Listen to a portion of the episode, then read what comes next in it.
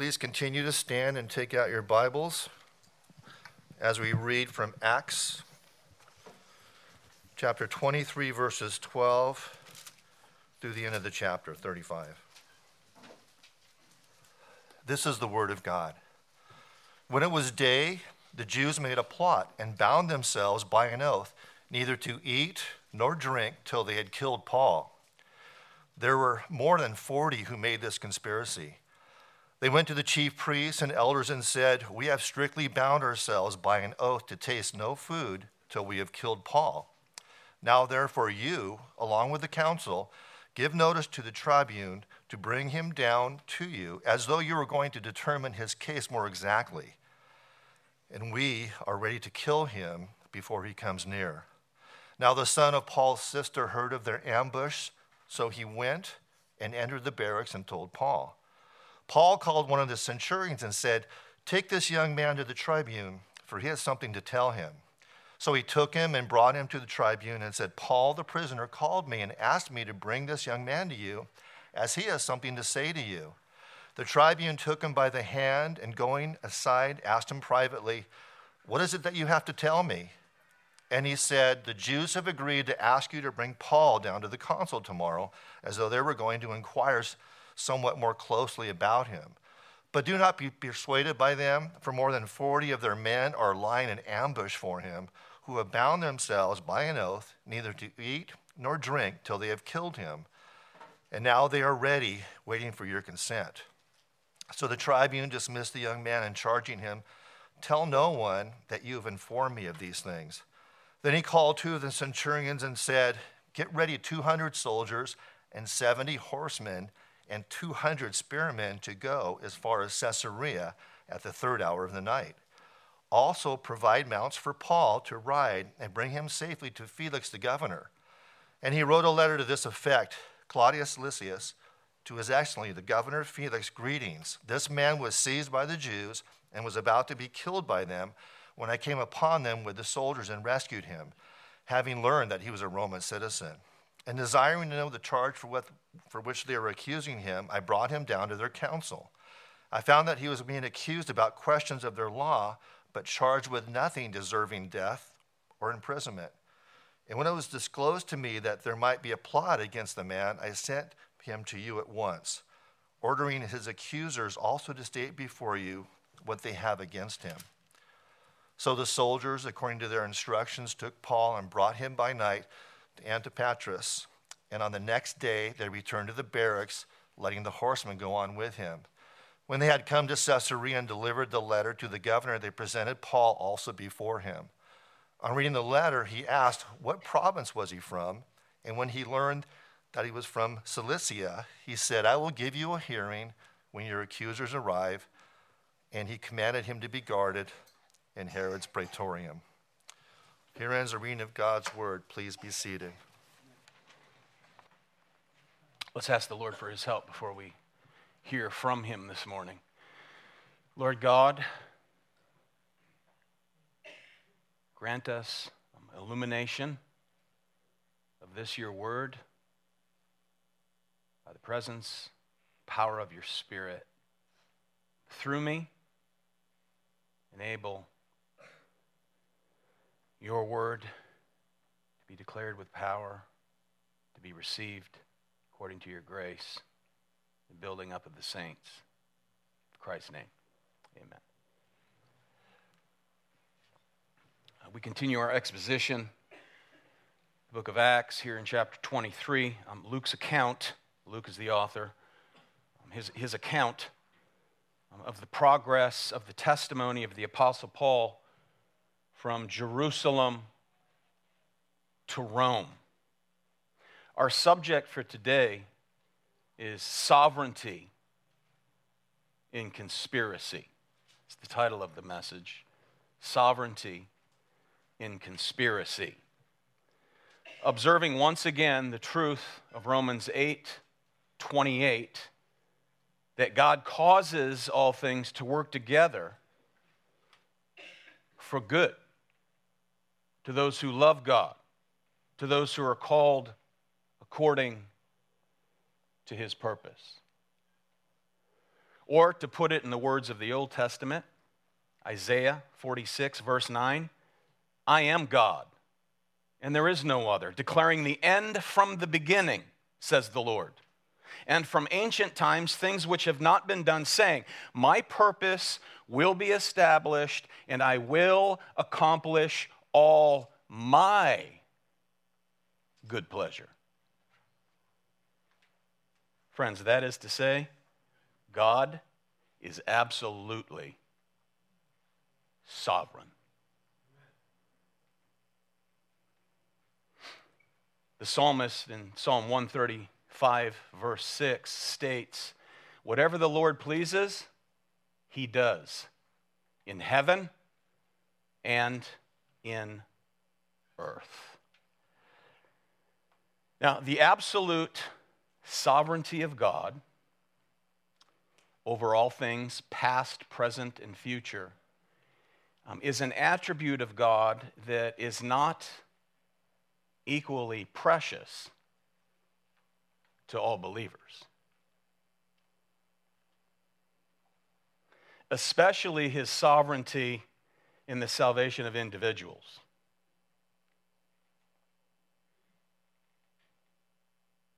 Especially in his sovereignty over the salvation of individuals. But that, however, you can be at ease this morning.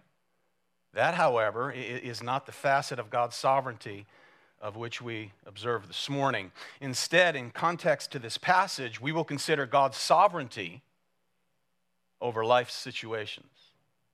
God's sovereignty over life's situations, because without a sound that is biblical understanding of God's sovereignty over life situations, most of us would be in absolute despair.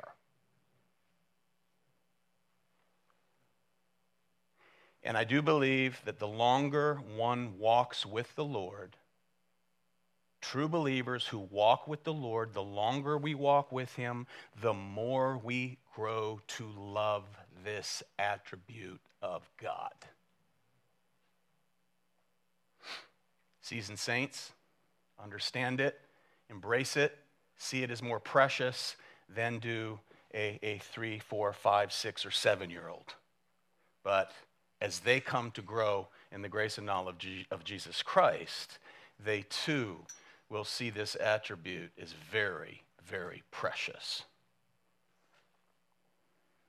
in the course of our lives as God manifests his love toward us.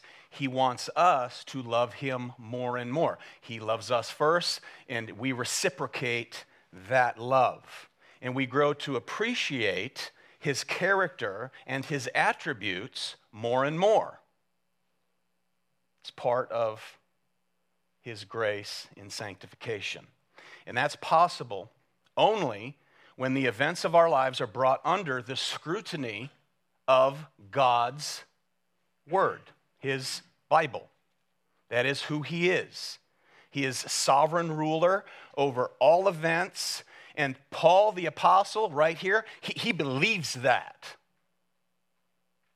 He trusts in the sovereignty of God. Now, I read from Jonah chapter 1 and 2 um, earlier um, to serve as a contrast. To serve as a contrast between Jonah's disobedience and Paul's obedience in delivering God's word. In the fact that God, his preordained sovereign will, that is, will be worked out providentially regardless of what his people do or do not do. You see, Jonah, it's not a matter of him not believing in the sovereignty of God, not believing in the authority of God. The problem was he did believe it, he did know it, and that's why he ran. He refused to bring God's word to a people he hated the Ninevites. God got him there, didn't he? And what happened? God's will was done. Paul, he understands it the, this attribute of God. He, he, he is resting in it. He, he's cool, he's calm, he's collected, and he knows. I, I, as I wanted to preach in Jerusalem, I also wanted to preach in Rome, and God has guaranteed that I will get there. But not without trouble, not without tribulation, not without trials. Now, remember where, where Paul is. Um, the Asian Jews in Jerusalem at the time of Pentecost recognized Paul in the temple courts. They stirred up the crowd, they seized him, they attempted to kill him. Chapter 21. Roman soldiers intervene according to the sovereign decreed will of God played out by way of his providence. He's under protective custody. He's delivered from being murdered. Paul asks for permission to, to speak. He then speaks to the very people who wanted him dead. He speaks in the Hebrew dialect. They, they pay close attention, they listen intently until he says, I was met by the resurrected Messiah, and he told me he would send me to preach to the Gentiles. And the Jews come unglued because they hate Gentiles. The Roman, the Roman tribune, the commander, he wanted to get to the bottom of the matter, so he, he grabs Paul, he brings him in, and rather than giving him any kind of Miranda rights, he said, Let's just scourge the guy. We'll ask questions later. So, as they're stretching him out to scourge him, Paul says, Hey, by the way, I'm a Roman citizen. And uh, the commander there, the Roman soldier, uh, uh, nearly goes into cardiac arrest. For to scourge a Roman citizen without trial, without one who has been condemned, um, means your head comes off. The commander says, Nah, let's send him back to his people. Sets him before the Sanhedrin. Paul masterfully now sets them against themselves. Divide and conquer. The Sanhedrin made up of Pharisees who believe in the resurrection, Sadducees who do not believe in the resurrection. I heard this joke years ago to remember the difference. The Pharisees, you see, it's, it's far I see resurrection. But the Sadducees, they're sad, you see, because they don't believe in the resurrection. A dissension erupts. Verse 10. Uh, when the dissension became violent, the commander, afraid that Paul would be torn to pieces by them, ordered the troops to go down, take him away from among them by force, and bring him into the barracks. Okay, there's Paul in Jerusalem. And all the world seems to be plotting against the man, with the Asian Jews frustrated in their attempts to lynch him. You see the frustration of the Sanhedrin, unable to convict him in order to kill him. And then the Romans beside themselves due to his Roman status. The world is against the man. The ministry and the life of the Apostle Paul is very much like that of our Lord Jesus Christ. They're both Jews. They're both preachers of God. Both were rejected by their own people. Both had murder plots against them. Both stood before the Sanhedrin. Both were prisoners in Fort Antonia. Paul knew, to say the least, the sufferings, the fellowship of sufferings of his Lord Jesus Christ like no man that has ever lived. Agree with that? You can say amen. And those who don't agree, I'd like to know who comes close to comparing to the man. So the next morning, the next morning after all of this, um, a group of Jews uh, make an imprecatory oath.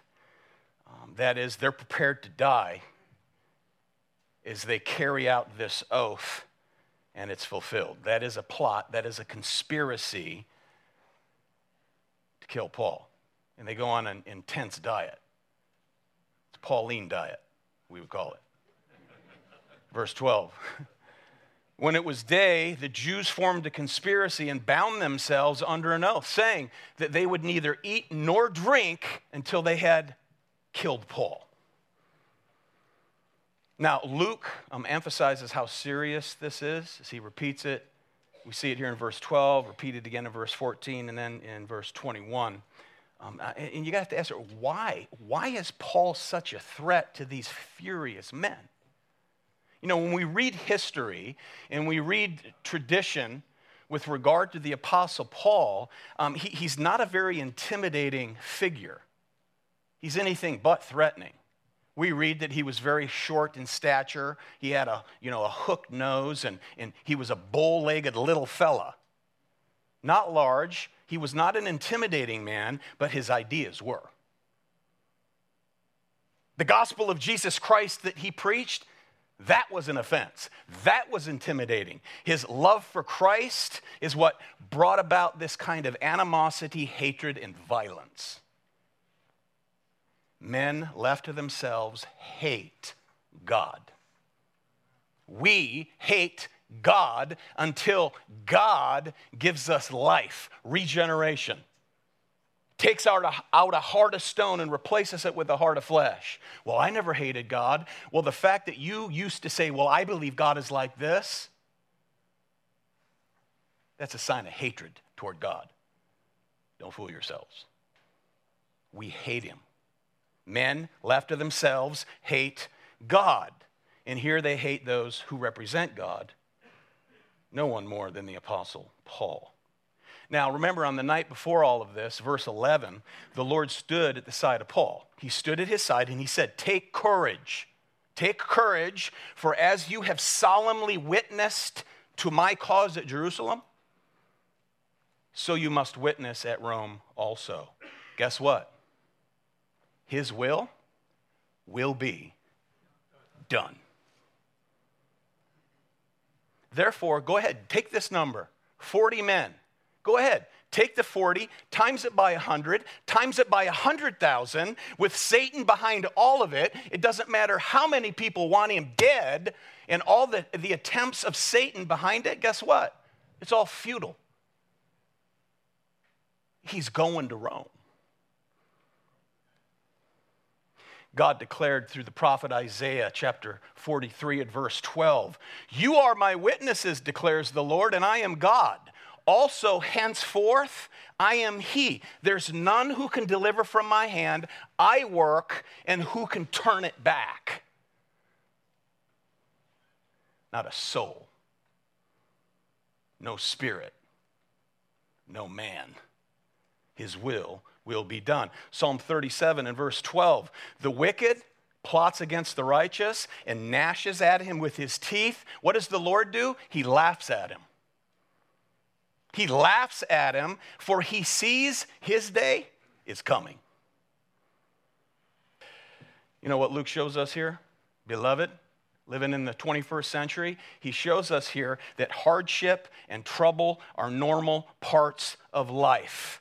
But we can always, as God's people, count on his presence. Always. Paul, I'm with you. You know when they were beating you? You know where I was? I was with you. When you were put in chains, you know where I was? I was with you. Those times you've been locked up in jail, I was with you. You're beaten with rods, I was with you.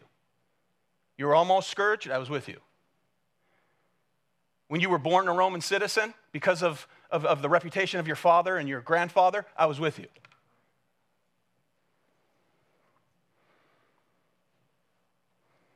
Verse 14. They came to the chief priests and the elders and said, we have bound ourselves under a solemn oath to taste nothing until we have killed Paul. Now, therefore, you and the council notify the commander, bring him down to you, as though you're going to determine his case by a more thorough investigation. And we, for our part, are ready to slay him before he even gets close. These are the guys in our day who, who, who strap explosives to themselves as an oath to their false God. These Jews, these Jews serve a false God. Jewish people today, Orthodox Jews, serve a false God. You reject God's Messiah, you reject God. Okay? I know Christians today, they're Zionists, and they say, well, the Jewish people, those are our brothers and sisters. No, they're not. Read your Bible. You reject Messiah, you don't worship God. We understand this? Let us understand. So, this is the most radical way they knew to take a vow like this. In our day, blow stuff up, blow yourself up. Here, let's starve ourselves till we kill them. And they invoke the vengeance of God until they accomplish it. That's what it is. May God destroy us if we don't destroy him. But Paul, he's in the fortress, okay? Paul is surrounded by probably a thousand soldiers, all in all. How are they going to get to him? Well, they approach the Jewish council, led by the high priest, and they solicit their participation. Call for him and, and say you're going to examine him more thoroughly. And before he gets to you, we'll knife him in the back. A conspiracy to murder Christ's apostle. Why? For simply preaching the gospel of Jesus Christ for preaching that salvation is not by works of the law, but by faith in Christ alone. That's why. You can't earn your way to heaven. Christ, God's Messiah, has paid it all. Unto him we owe. He's paid it all. That's what raises all the animosity. This way is very narrow. Broad is the way, wide is the gate that leads to destruction. And how many go that way? Many.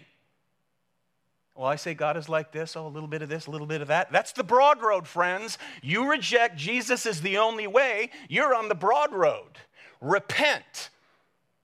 Enter the narrow road. Straight is the way, narrow is the gate. Very few go in that way which is the only way.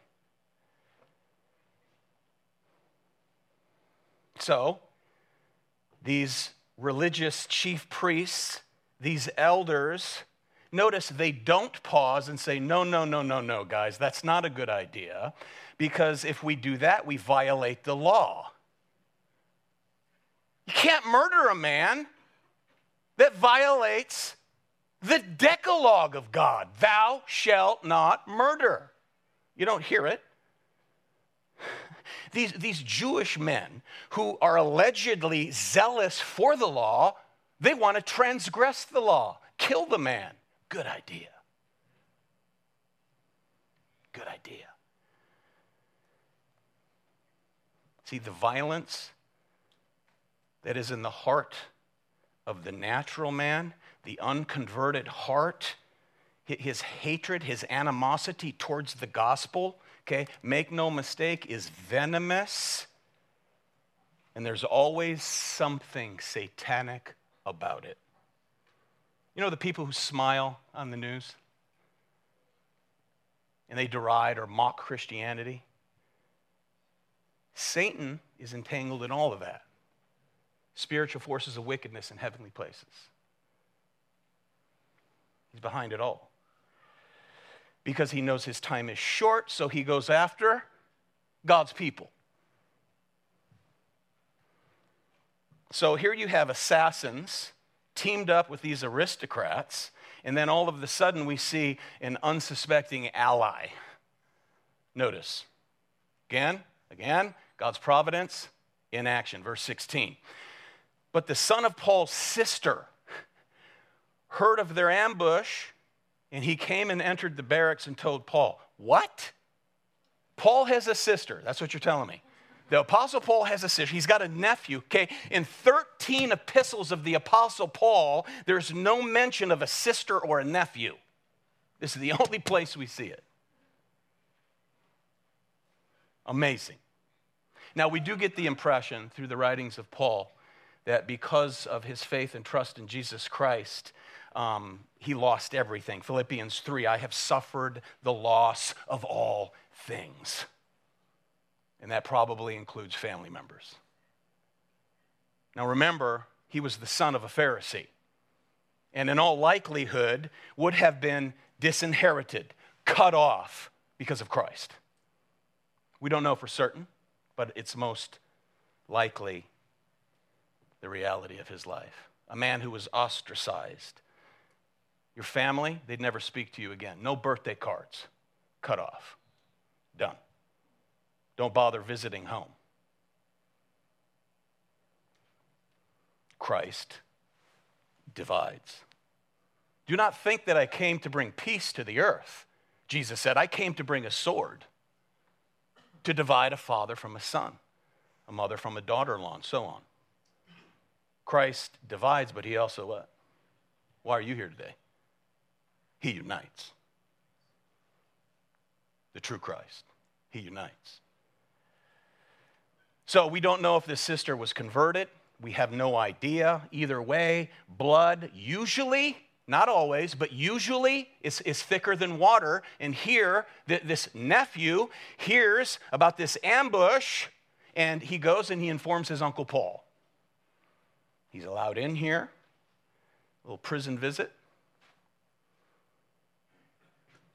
And then the Lord uses this young child to accomplish his sovereign purpose in and through the life of Paul. He ensures his providential design for the Apostle Paul, his providential design for the gospel to continue on. So he brings warning of this ambush through this little boy, and the fact that he takes the little boy by the hand reveals that he, must have been young, just a lad. Takes the boy by the hand. So the Lord here uses this boy because God has plans, God has purposes, God has work that he's going to accomplish through the Apostle Paul. He had work he was going to accomplish through the prophet Jonah. Amen. Amen. Witness on the right, left? That's right. His will will be done. So, whether they were believers, that is the sister um, and the son here, we don't know.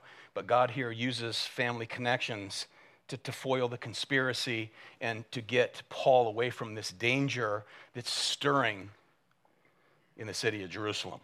You know, you also have to admire the honesty, and integrity um, of this Roman captain. He could have dismissed this boy's message, but he didn't. He could have listened to the lies um, of the Jews, but he didn't. Instead, he did his job faithfully. And oftentimes, beloved, God's servants are helped and protected by honest unbelievers. Right? God's will will be done. And He'll use people who aren't part of His new covenant people for His glory and for, and for the good of His people. So, here then, after exposing the plot, comes the prevention of the plot. Verses 23 to 25. He called to him two of the centurions and he asked, and he said, Get 200 soldiers ready by the third hour of the night to proceed to Caesarea. This is amazing. Notice, with, with 70 horsemen and, two, and 200 spearmen. They were also to provide mounts to, to put Paul on and bring him safely to Felix, the governor. You know, I, I know people who, who, who've had personal bodyguards, one, maybe two. The president, I don't know how many he has. Paul, 470 mighty men. this commander is wise. Okay, this Gentile commander is very wise, knowing that, that although he, he might be able to slip Paul out the back door, he also knew that these rabid assassins would fight to their death. And he didn't want to have to explain the, the assassination of a Roman citizen who's under his protection. 470 mighty men. You lose this prisoner, it could cost him his life. So he outfoxes the, the assassins and, and the Sanhedrin, and Paul is, is led out of town, surrounded here by 470 soldiers. He looks more like a king than he does a criminal. It's amazing. And his enemies are back in town with hunger pains hunger pains, and, and he, he's not even in town. They, they vowed something that will be impossible to carry out because God's will will be done. You're going to Rome, Paul. I promised you that in verse 11. That's why he's cool, calm, and collected. Showing us once again this little event right here, this shows us once again eh, eh, that God works in our lives in very amazing and sometimes amusing ways. Right? Amusing ways. Verse 25, a letter goes out, it describes the issue. Claudius Lysias to the most excellent governor Felix, greetings. When this man was arrested by the Jews and was about to be slain by them, I came up to them with the troops and rescued him, having learned that he was a Roman. He stretches the truth just a bit, right? He almost had him flogged until Paul said, Ah, wait, I'm a Roman citizen. So he makes himself out to be somewhat of a hero, typical move of a politician verse 28. In wanting to ascertain the charge for which they were accusing him, um, I brought him down to their council, and I found him to be accused over questions about their law, but under no accusation deserving death or imprisonment. But I was informed that there would be a plot against the man. I sent him to you at once, also instructing his accusers to bring charges against him before you. So the soldiers, in accordance with, the, with their orders, took Paul and brought him by night to Antipatris. But the next day, leaving the horsemen to go on with him, they returned to the barracks. When these had come to Caesarea and delivered a letter to the governor, they also presented Paul to him. When he read it, he asked from what province he was. When he learned that he was from, from Cilicia, he said, I will give you a hearing after your accusers arrive also, giving orders for him to be kept in Herod's praetorium. So, what, is, what do we see there? A platform, a platform has once again been set for Paul to speak the gospel of Jesus Christ to the foremost leaders of that area. That is Caesarea. This little stop, he'll be able to preach Christ once again now, it's going to be two years, two years before Paul arrives in Rome. But God's providence, is it ever in a hurry? No, it's never in a hurry. As a matter of fact, speaking of God's providence, I received a phone call from a friend of mine who I met him in prison when I was doing ministry in prison in 1997. That brother has been in prison for 37 years. When I first started preaching the gospel to them, he, he, to, to him, he mocked me, but he loved me. He liked me. And uh, um, long story boring, um, four years ago, I get a phone call out of nowhere. Or let me back up. Let me back up. He was transferred from Donovan State Penitentiary um, up to um, up north to um, what's, what's the granite wall, the famous prison up Folsom, thank you very much, Folsom Prison. So I, I, fly all the way up to Folsom because he said, Johnny, I'm now in level two because of good behavior. You can come visit me. We can sit at a picnic table and we, we, we can talk. He wasn't saved, not a Christian. And uh, well, by the time I fly all the way up there, he, he, got, he got busted on the yard with drugs and they threw him across the street into the level four new prison, put him in the hole. So years passed, I hadn't heard from him. I get a phone call about four years ago. He says, Johnny, is this John Leader? I said, Yes, this is John Leader. Johnny, Johnny, I'm saved. God saved me.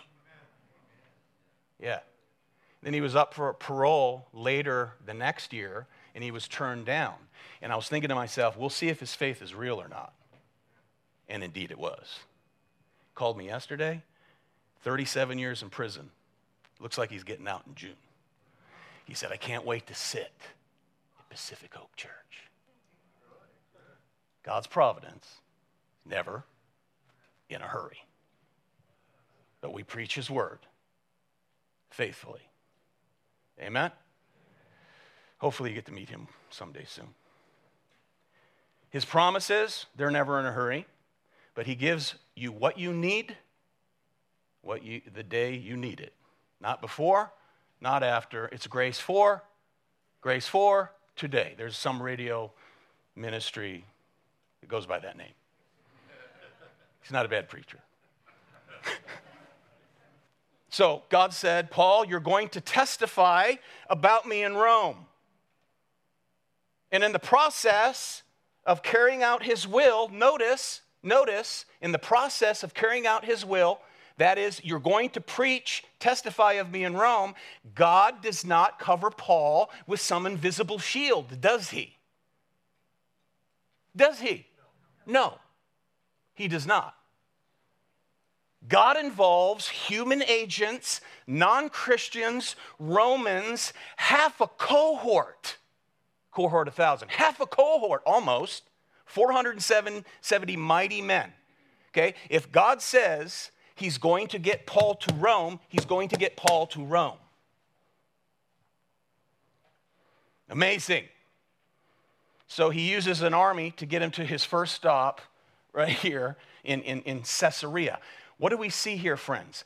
God's fingerprints. Read the Bible, Genesis to Revelation. We see God's fingerprints on everything he does throughout redemptive history to a disobedient prophet by the name of, of Jonah, who deliberately, deliberately, let me say it one more time, deliberately ran in the opposite direction of God's command.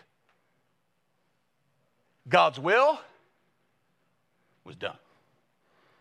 God's will will be done. God sovereignly overruled the little human will of Jonah. Because, as we read in the text of Jonah, salvation is from the Lord. It's not from man. Salvation is from the Lord. His message comes through man, and Jonah, you're my man. Go preach my word. No. Oh. Yes. And he appointed children. What did he appoint? Not a whale. It's not Jonah and the whale, but it is a fish. An appointed fish created by God to, to swallow this man. And make no mistake, he literally swallowed him. If he didn't, Jesus is a liar. Show us a sign, prophet, you who proclaim to be the Christ. There's no sign that'll be given to this generation. You're all wicked. There's only one sign you'll be shown. As Jonah was three days and three nights in the belly of the great fish, so will the Son of Man be three days and three nights in the heart of the earth. That's the sign. Take heed. Ooh. Amazing. Think about this. The Lord God Almighty gave a vision to a young lad by the name of Joseph in Genesis chapter 37 verse 9.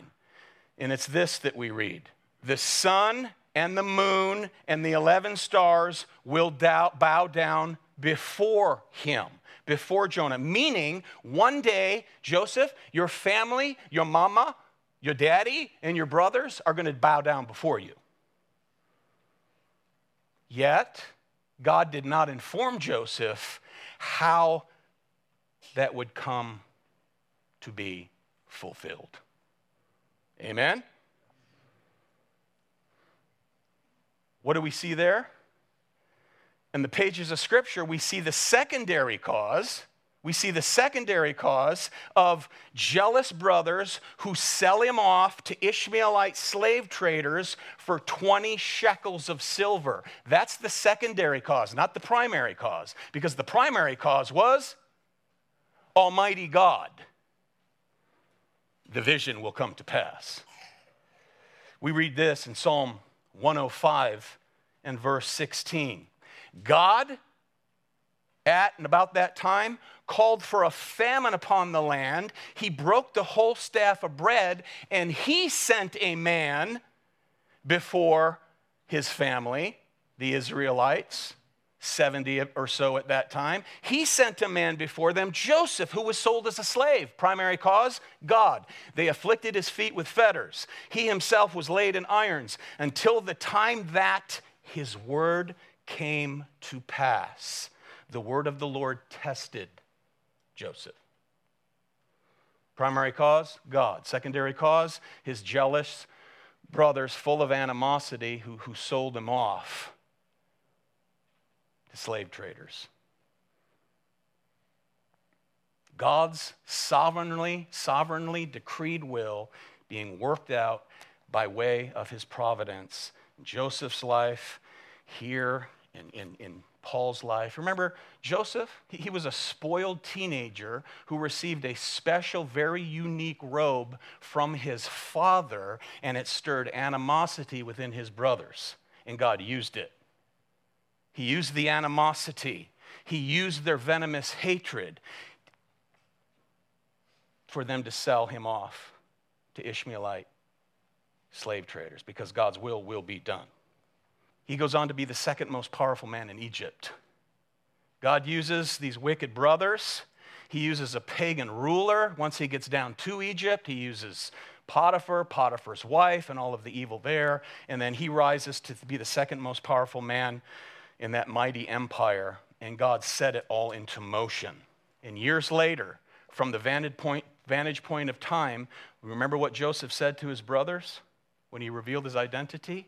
You meant it for evil God meant it for good. He meant it for good. You take Daniel. Daniel, taken off into exile for 70 years. The secondary cause? Nebuchadnezzar. Nebuchadnezzar, the great king of Babylon who besieged Jerusalem. The primary cause? God who decreed it, and who, we read in the scripture, gave Jehoiakim, king of Judah, into the hand of Nebuchadnezzar, along with some of the vessels of the house of God. Primary cause, Almighty God. Secondary cause, wicked men. You know, God promises heaven to us. Amen? but he doesn't tell us how we're going to get there. Right? Now, we know we're going to get there through Christ alone, through faith and trust in Jesus Christ alone, but we don't know the manner of suffering, tribulations, trials, and the kind of death that we will face. Amen? You know, R.C. Sproul used to say, I do not fear death at all, but I do fear dying. I don't know how I'm going to die. Am I going to die of painful cancer, car accident, whatever it may be, great suffering? But I do not fear death itself. Because for me to be absent from the body is to be present with my Lord. Amen. You know, I have hanging on the wall of my study um, the words of William Cowper's hymn, God Moves, in a mysterious way, nicely framed print from uh, one of my sisters in the Lord. It says this Judge not the Lord by feeble sense. But trust Him for His grace. Behind a frowning providence, He hides a smiling face. His purposes will ripen fast, unfolding every hour. The bud may have a bitter taste, ooh, but sweet will be the flower. Friends, that was written by a man who had a mental breakdown. And in those days, when you had a mental breakdown, they put you in an asylum. While William Cowper was in the asylum, he was converted to Jesus Christ. and he met a dear, kind woman who took him in, cared for him, a very happy time for Cowper, who, who, who suffered with great bouts of depression, trying to commit suicide, actually. When she died, he was devastated. Nevertheless, through her death, he met Pastor John Newton. Together, they wrote incredible hymns together. We, we just, what did we sing this morning? Number 202 Amazing Grace, written by John Newton. And together they would produce some of the greatest hymns that we know. Oh, oh, the depth of hymns. Amen? Hymns are a commentary on Scripture. Nowadays in churches, you know, um, you have mood mood lighting, not moonlighting, mood lighting, fog machines, and a bunch of wannabe rock stars. No one up here is a wannabe rock star. They're here to lead you in worship of Jesus Christ. Hymns, be they new or old, are a commentary on the Word of God. Amen? Cowper. Blind unbelief is sure to err and scan his work in vain. God is his own interpreter, and he will make it plain in time. Amen? He's always on time, but it's not always according to my time. Let me tell you that much, to be honest with you. praying for things over. You know that guy in prison? I prayed for that guy for years. And then when I least expected any kind of contact from him, he tells me he's saved. I, will be honest, I think I had stopped praying for him. It's been so many years. Pray for loved ones, and it's like, Lord, when? How long? How long? It's like the psalmist. How long, Lord? In my time, son. In my time divine time. Okay, Lord. So, in the, in, in the midst of life's uncertainties, beloved, we do not always understand why. We do not always understand how. Did Paul know why? Did he know, know how? No. He, that wasn't his responsibility to know the why or the how. What was his responsibility, as is our responsibility? To live by faith. To live by faith realizing that God's sovereignty, this attribute of God being absolutely sovereign over all things, all times, all places, all people, expresses for us God's right to sit on his throne and carry out his decreed will. This is what we're reminded of to live by faith. And sovereignty sanctifies in time sanctifies his people, carried out by way of his providence. As Charles Spurgeon said, there is no attribute of God more comforting to his children than the doctrine of divine sovereignty. Or, as Augustine wrote, Beloved, trust the past to the mercy of God, trust the present to his love, and the future to his providence. That's faith. Trust him. But what about all the heinous crimes in the world? What about all the evil? What about that 737 that crashed into the ground this morning, killing all on board in the continent of Africa? God's on the throne. Heinous crimes, consider those. Well, we consider heinous crimes by considering the most heinous crime of all time, and that was the killing of the Son of God.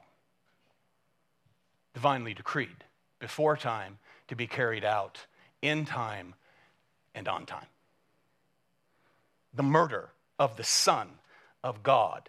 And Jesus, the Son of God, truly God, truly man, as a man, on this earth committed himself to the perfect sovereign plan and will of his Father. And his comfort, his trust was the attribute of God the Father's absolute sovereignty.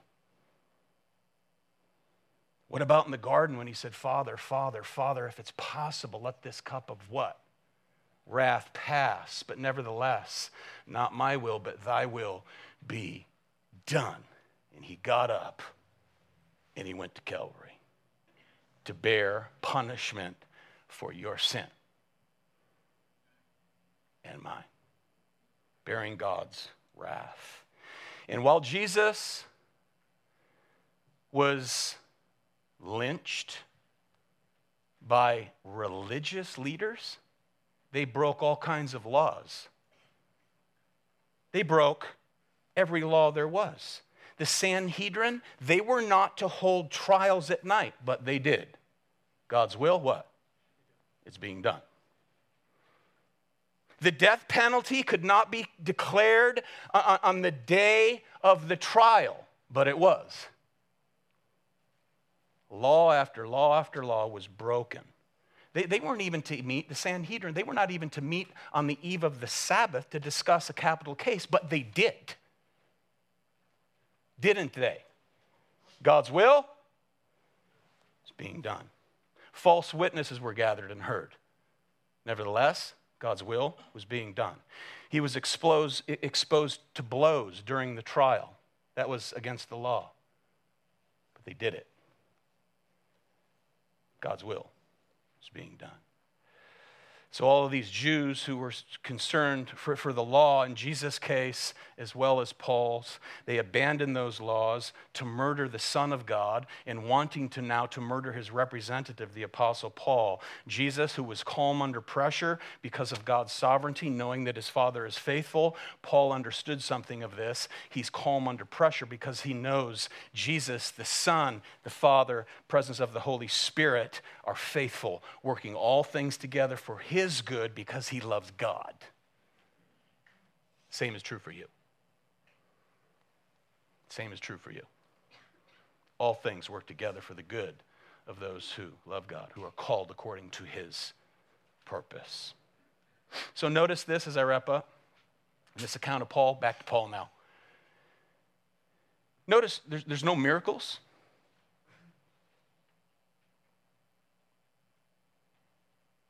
No signs, no wonders, no mighty deeds. But what we do see is the primary cause of all things, working things out by way of secondary causation here, ordering circumstances in the lives of all of these people, shifting scenes, shifting people to accomplish His will. Paul, you have testified to me of me faithfully in Jerusalem. You also testify me in Rome, and you're on your way. This is amazing grace. Just amazing. God is no less at work in your life, beloved, in your circumstances, whatever they may be, to bring about His purposes, to bring about His will for your life, for His glory, and ultimately and finally for your good. It's ultimately for God's glory, but in the process, it's your good and mine as well. Amen. Amen. And you can take rest in the fact that He is your refuge and He is your what? Strength. If you're here and you're not trusting Christ for your very soul and eternal life, He's not your refuge, He's your judge. All judgment is the Son's. Don't ever say Jesus doesn't judge. My friends, He is the judge. And He will judge the wicked. Well, I'm not wicked. You don't believe Jesus is the only way to the Father? You're wicked. Repent and entrust yourself to the one who came to bear the wrath of the Father in place of sinners like you and like me. And you'll be saved from his justice, from his just punishment, from his wrath, understanding that Jesus took it in your place, and you shall be saved from that judgment. And he then, the Son, becomes your refuge and your strength. Repent and believe, and you shall be saved. Father, we thank you for your word, an encouragement to all of us in the midst of struggles, pain, uncertainty. Help us, each one of us, to live by faith. Grant us what we need so desperately and bring to saving faith every single soul who's hearing this at this moment, whether they're here somewhere else, listening online, whatever the case. Bring them to saving faith, I pray, for your glory and the good of their soul. Amen.